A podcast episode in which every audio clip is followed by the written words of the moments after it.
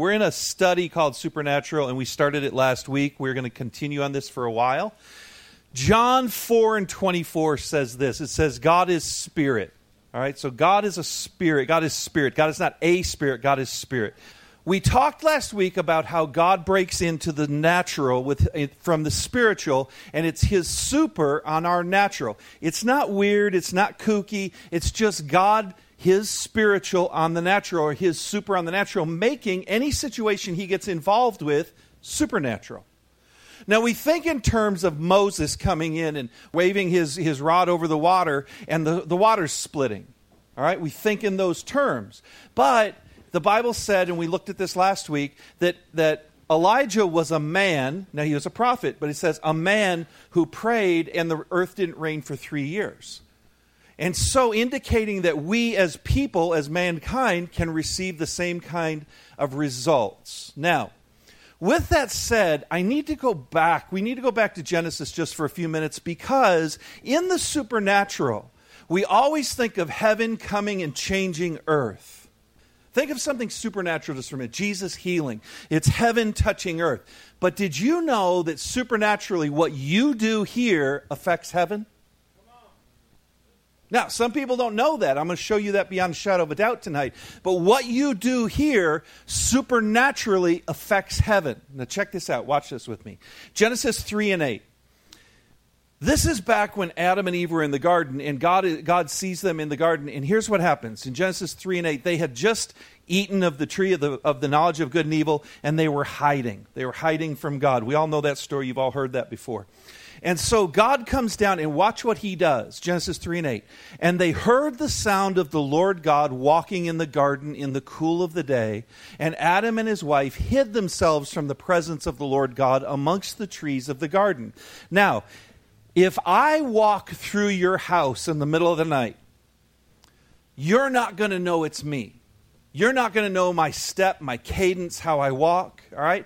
But I have I have, you know, three people in my in my home right now. I've got my wife and my two boys, and I can tell you at night when I'm sleeping, I and they walk through the through the hallway, I can tell from the way they step and their cadence who they are. How many understand that?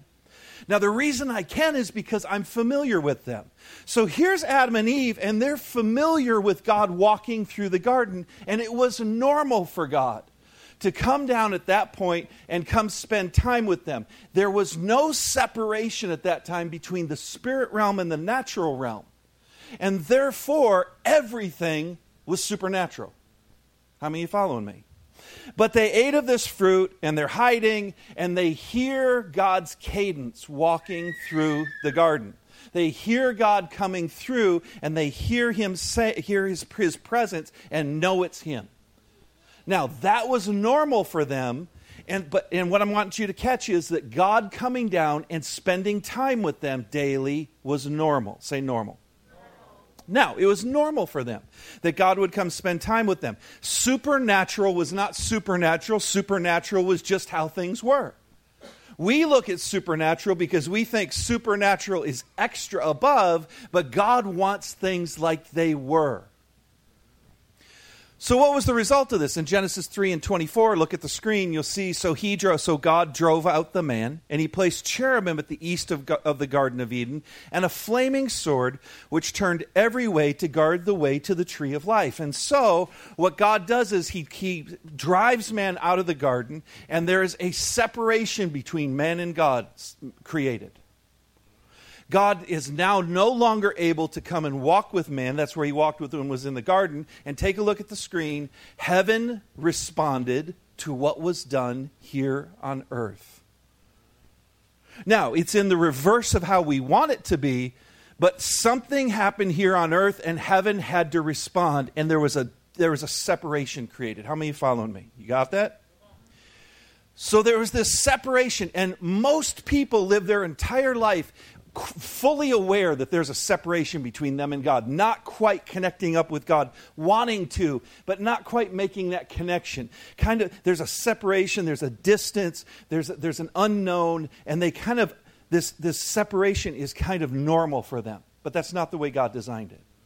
God designed it so that after the day's work was done, because He created Eden and put mankind in it, and then He said, Now go and, and, and do what I did, you know, you have authority over the whole earth. He wanted mankind to go and spread it out.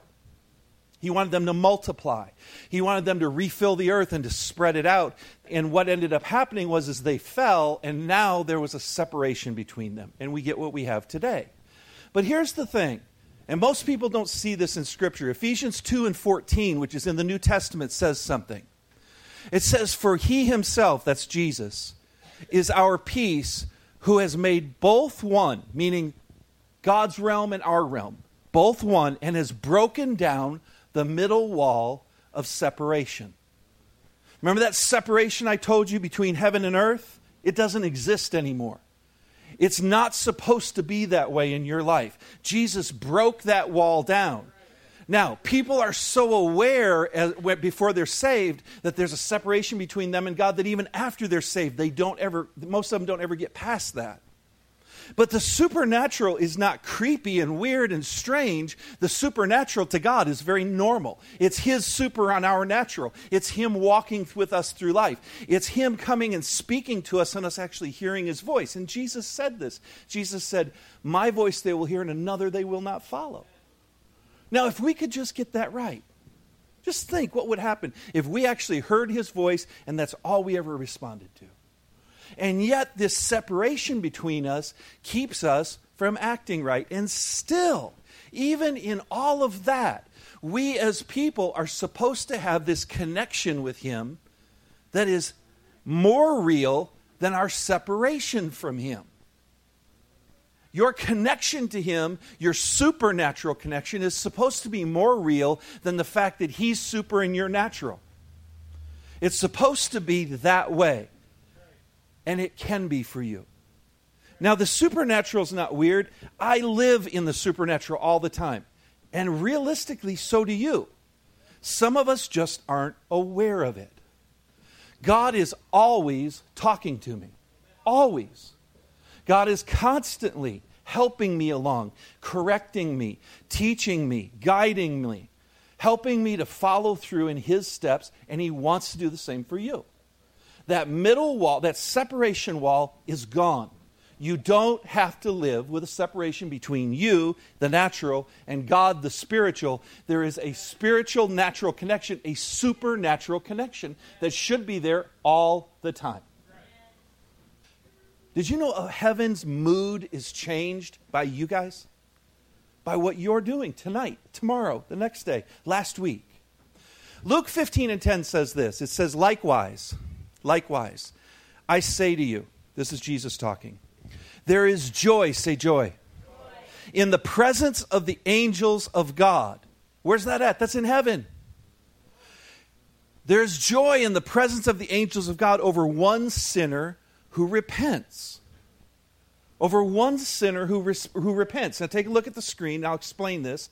Heaven's supernatural, or heaven's super, responds with joy over natural repentance. You are not going to get to heaven and get there and go, hey, God, by the way, I'm really sorry for those sins I committed, because by that time it's too late. Come on, somebody.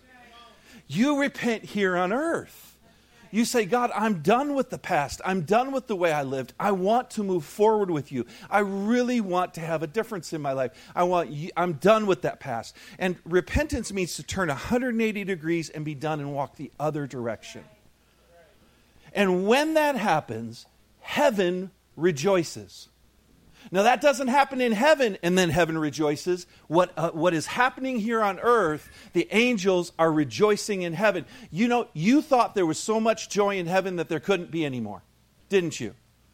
You thought heaven was so great that, that there could be no more rejoicing than what there already is. And yet, the Bible says when a sinner repents, heaven rejoices even more. So you were wrong. I was wrong. I used to think that it was just like, it was like harps and guys hanging out on, on, on clouds and playing, you know, playing instruments. And it was just like, uh, you know, going all. That's not what it is. It, it, up there in heaven, they are watching and waiting to respond to what happens here. And you say, well, we're that important?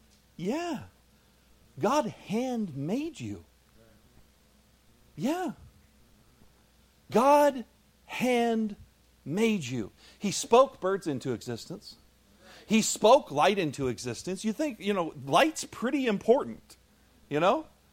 But he, he hand created you. He hand made us. And so, is heaven interested in what's going on here? Absolutely. It's, he is so interested that before any of this happened, the Lamb came and said, I will be slain before the foundation of the, world because I know what's going to happen to these people. And I don't want them to suffer. I'll suffer for them. Heaven super re- responds with joy over our natural. Check this next one out. Watch this Matthew 5, 11, and 12. You affect heaven. Your lives and what's happening here affects heaven. Look at Matthew 5, 11, and 12. Blessed are you when they revile and persecute you and say all kinds of evil against you falsely for my name's sake. Now, it doesn't say, Blessed are you when they revile and pick on you because you're a big jerk. Come on, somebody. It doesn't say that. If you're a big jerk, you probably deserve somebody to pick on you. Come on now. Huh? It says, Blessed are you when they revile and persecute you and say all kinds of evil against you falsely for my name's sake.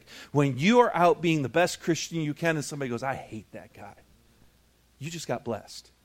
You just got blessed. When they, vi- when they do vile things and they persecute you, when they pass you over, I know so many people have been passed over for jobs because they're Christians when they persecute you and they say all kinds of evil against you and they make things up, that's when you're blessed. Now, look what he says Rejoice and be exceedingly glad, for great is your reward on earth. Where? Where? Rejoice and be exceeding glad, for great is your reward in heaven, for so they persecuted the prophets who were before you. And here's what he's saying there's a reward in heaven that's coming. There's a reward that in heaven that's being calculated right now. And what you do here recalculates your reward in heaven. Now, if that's not enough for you, I want to show you another scripture. Take a look at the screen. Heaven responds with rewards when we are persecuted. Heaven is changed. Your account in heaven is changed. Your reward account in heaven is changed. Somebody's going to have a, more reward because they were persecuted more. The Bible says that there is a special resurrection for those who are martyred. Did you know that? That, that those who give their life for the cause of the gospel, those folks will have even more reward. But check this out. Look at this Revelation 22 and 12. This is Jesus talking. He says, Look, I am coming soon. My reward is with me, and I will give to everyone according to what they have done. Not in heaven, here on earth. What you do here affects the reward you receive when he comes back. When he comes back, he will have his reward, your reward with him. And when he comes, you will receive according to what, ha- what you do here, not there. You are affecting your reward in heaven by what you do now. You are creating supernatural results when you just get up in the morning and do your thing as a Christian. So many of us think it's more complicated than that, and it's not. Look at 1 Corinthians chapter 3 and 8, and this, is, this continues this thought. Now, he who plants and he who waters are one. And each one will receive his own reward according to what? His own labor. His own labor. I, I put out a little garden this year, but I had my boys plant the tomatoes. They dug holes and tilled the soil and planted the tomatoes. One of my boys planted, one of my boys watered. So one planted and one watered. We are 30 days into the season and my plants are this tall. Which one of those boys receives from that at this point? Does the waterer receive? No, he can't, can he? Because there's no tomatoes yet. What about the planter? Does he receive?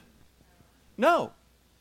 When those boys get together, do they get to say, hey, listen, you know, there's going to be 11 tomatoes come off of this, each of these plants, and I get 70% of the tomatoes because I, I planted, you only get 30% of the tomatoes because you watered. No. it is calculated in heaven for what you do on the earth. One person waters, one person plants. And here's what he's saying when you go about your life, you're going to run into people that are not Christians. And when you run into these people that are not Christians, what you do is either going to be planting a seed of God's gospel in their heart, or you're going to be watering the seed of God's gospel that's been planted in their heart by somebody else. How many following me? But whichever one you are, it's not that the reward goes to all who plant and the waterers don't get any. It's not that the, the, the, the reward goes to all the waterers and the planters don't get any.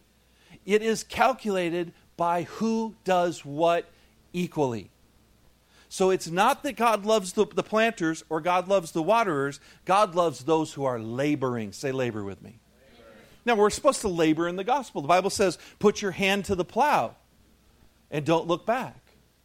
Now, here's the fact. Let's read it one more time 1 Corinthians 3 and 8. Now, he who plants and he who waters are one, and each one will receive his own what? Reward, Reward according to his own labor. Now, for those of you that still aren't convinced, let me give you one last scripture. We looked at this a couple of weeks ago, Hebrews 11 and 6, the last half of it. It said, God is a rewarder of those who what? Diligently seek him where? In heaven? When are you going to diligently seek him? You'll probably diligently seek him in heaven, but he's a rewarder of those who diligently seek him when? Now. now.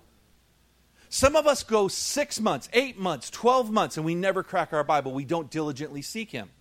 Not much reward.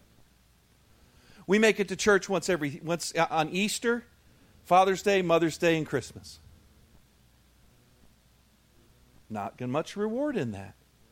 It says, who diligently, say diligently. Diligent. How many of you eat diligently? You always eat breakfast, lunch, and dinner. Come on, somebody. Huh? How many of you skip food for like five days and you go, gosh, I don't, I, you know, I just forgot about eating? How many of you forget you have a car and find yourself downtown? You go, gosh, I walked downtown again. I forgot I had a car. Shoot. Walked all the way seven miles from my house. I guess I'll just have to walk back. Who did that last week? Who did that in the last 10 years? Come on. Nobody. You know why? Because we're diligent about getting in the car and pushing one pedal and getting anywhere we want to go. You're diligent about that, and God's saying, I want you to be as diligent about, about pursuing me. And then I reward according to your diligence here. Heaven is calculating a, a reward for the diligent here. You, in your diligence, are affecting heaven, or you, in your negligence, are not def- uh, affecting heaven. It's just the way it works. He is a rewarder of those who diligently seek him. So let's sum all that up. Heaven super or heaven spiritual provides rewards to natural deeds.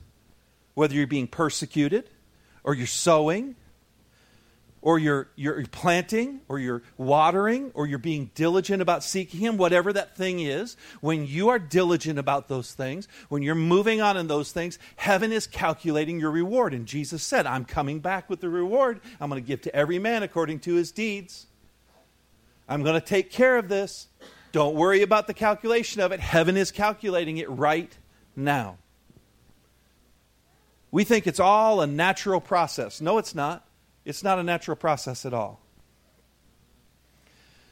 Did you know that heaven is not the only place that is being affected by what you do?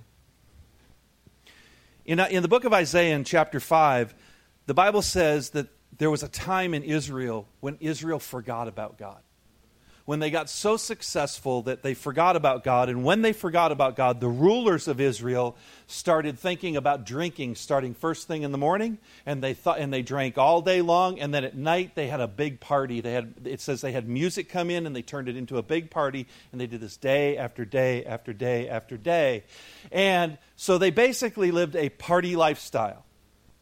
Now, if you, if you follow anything in the world right now, that's what they're after. They're after a big party all the time. And Israel got to the point where the leaders of the country were living this, this party lifestyle from, from sunup till sunset.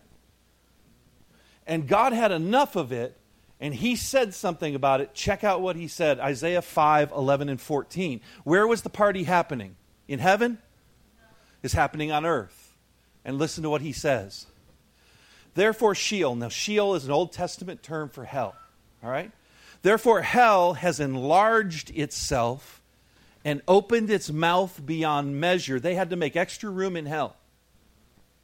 The, the spiritual is being affected by what's going on here on earth and opened its mouth and measured their glory and their multitude and their pomp and he who is jubilant shall, shall descend into it they said and right if you read this whole fifth chapter he says all of those who lived in that lifestyle and forgot about me boom that's where they're going and hell is being affected the supernatural is being affected by what's happening here on earth hell enlarged itself and opened its mouth wide. Now, if you'll read that in different versions, you know, different translations of the Bible, it says its jaws, it, it, indicates its jaws were dislocated to be able to swallow them fast enough. Now, that's hell being enlarged. By what? By what we did here on earth. You affect the supernatural every day much more than you think you do. That's how come God says, Teach a child in the way they should go, and when they're old, they will not depart from it, because it's a spiritual law, not a natural law. And when you teach a child that way, so they may drift a little one way or they may drift a little the other, but they come back to it. Why? It's a spiritual law. You're dealing with the supernatural, you're not dealing with the natural. Let's take a look at the screens. Hell has a super response to a natural party lifestyle big mouth swallow more, enlarge that place. God never designed for it to be that enlarged. God never designed for Israel to go to hell. God made hell big enough for those who weren't in Israel. He didn't want Israel in it, and yet they were living such a lifestyle that the Israelites were going in there, and He had to enlarge it to fit them in. Now, what does that say about us? Because there's scripture in the New Testament that says if God cut off the branch that was that grew out naturally, he said, Don't think he won't cut off the branch that was grafted in, speaking of you guys, speaking of us. Your salvation is not an instantaneous moment, your salvation is a lifestyle. Matthew 18 and 8, 18 and 18 through 20 says this. There are three of them in here. I want you to see if you can catch them. Three ways that heaven that the spirit realm supernaturally is affected by what we do on here. Listen to this. Assuredly, I say to you, this is Jesus talking again. Assuredly, I say to you, assuredly means absolutely, without any doubt, this is the absolute fact.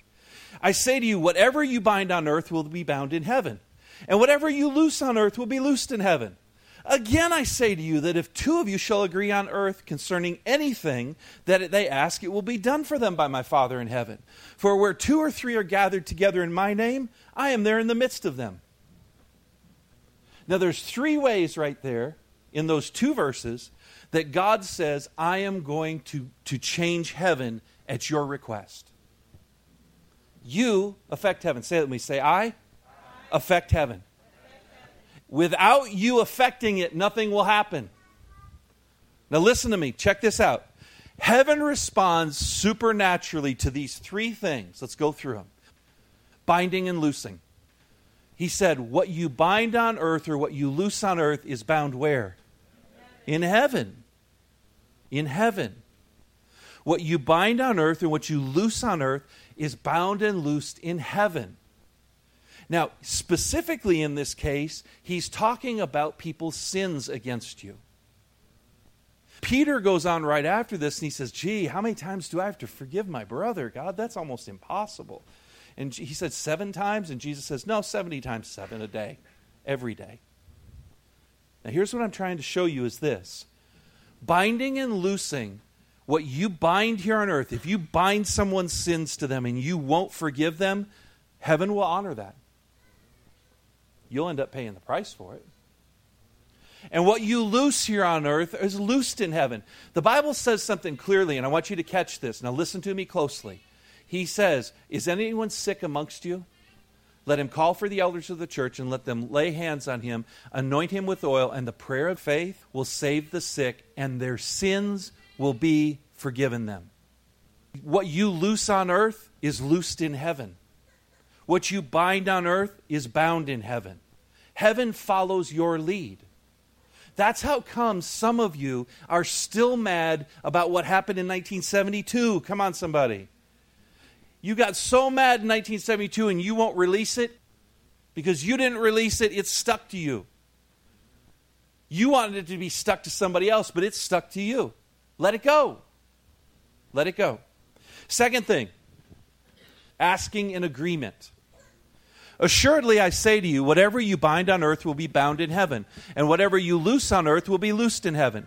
Listen to what he says now. That's the first one. Second one is this Again, I say to you that if two of you agree on earth concerning anything that they ask, it will be done for them by my Father in heaven. He says, If two of you get together and, and agree on something, my Father will do it for you. Heaven responds to you agreeing on what you ask for. Now, this is called the prayer of agreement. It's a powerful prayer.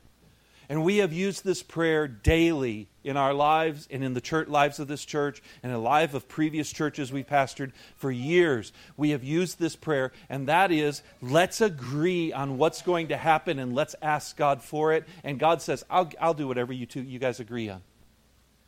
There is power in unity. Now, anybody who's married knows this. When you guys are getting along, everything's beautiful. But when you guys aren't getting along, nothing works very well. Same thing with your kids. When you and your kids are getting along, everything's great. When you and your kids aren't getting along, it doesn't matter. You could get a million dollar check, it just doesn't seem quite as good. Well, I don't know. I've never had a million dollar check, so I'm not sure, but I assume. Now, check this out. So, asking an agreement. He says, Heaven follows when you ask in agreement. The problem is, and what we have found is the problem in this, is getting people to stick with the agreement. Huh? Getting people to stick with what we agree on. So somebody comes in that's sick and we say, we want, You want to be healed? We want to go to God. We'll come into agreement. And before five minutes is over, that person is back saying, No, I'm sick. I'm sick. I'm not going to make it. Well, they broke in the agreement. Heaven says, Okay. You didn't really mean it. You got to stick with it. The third thing he says is this When two or three gather in my name, where am I? In the midst in the midst. He doesn't say, I'm in the midst when it's just one of you out hanging out. But when two or three are gathered together in my name, I am there in the midst. And heaven is here on earth. That is why when we get together to worship and we're all celebrating Jesus, it feels different. It's because we're touching into the supernatural. That's how it's supposed to be all the time. So, the facts are this the supernatural is the supernatural, but it's God's normal. And you, what you do here on earth affects heaven drastically. You are affecting today the supernatural in your life. You've been listening to a message from Vineyard Community Church in downtown London, Kentucky at 220 West 5th Street. We invite you to come and join us. Our gathering times are 10 a.m. and 11:30 a.m. and Wednesday night we have meal and a message night at 7 p.m. Great things are happening at Vineyard and everyone is welcome here.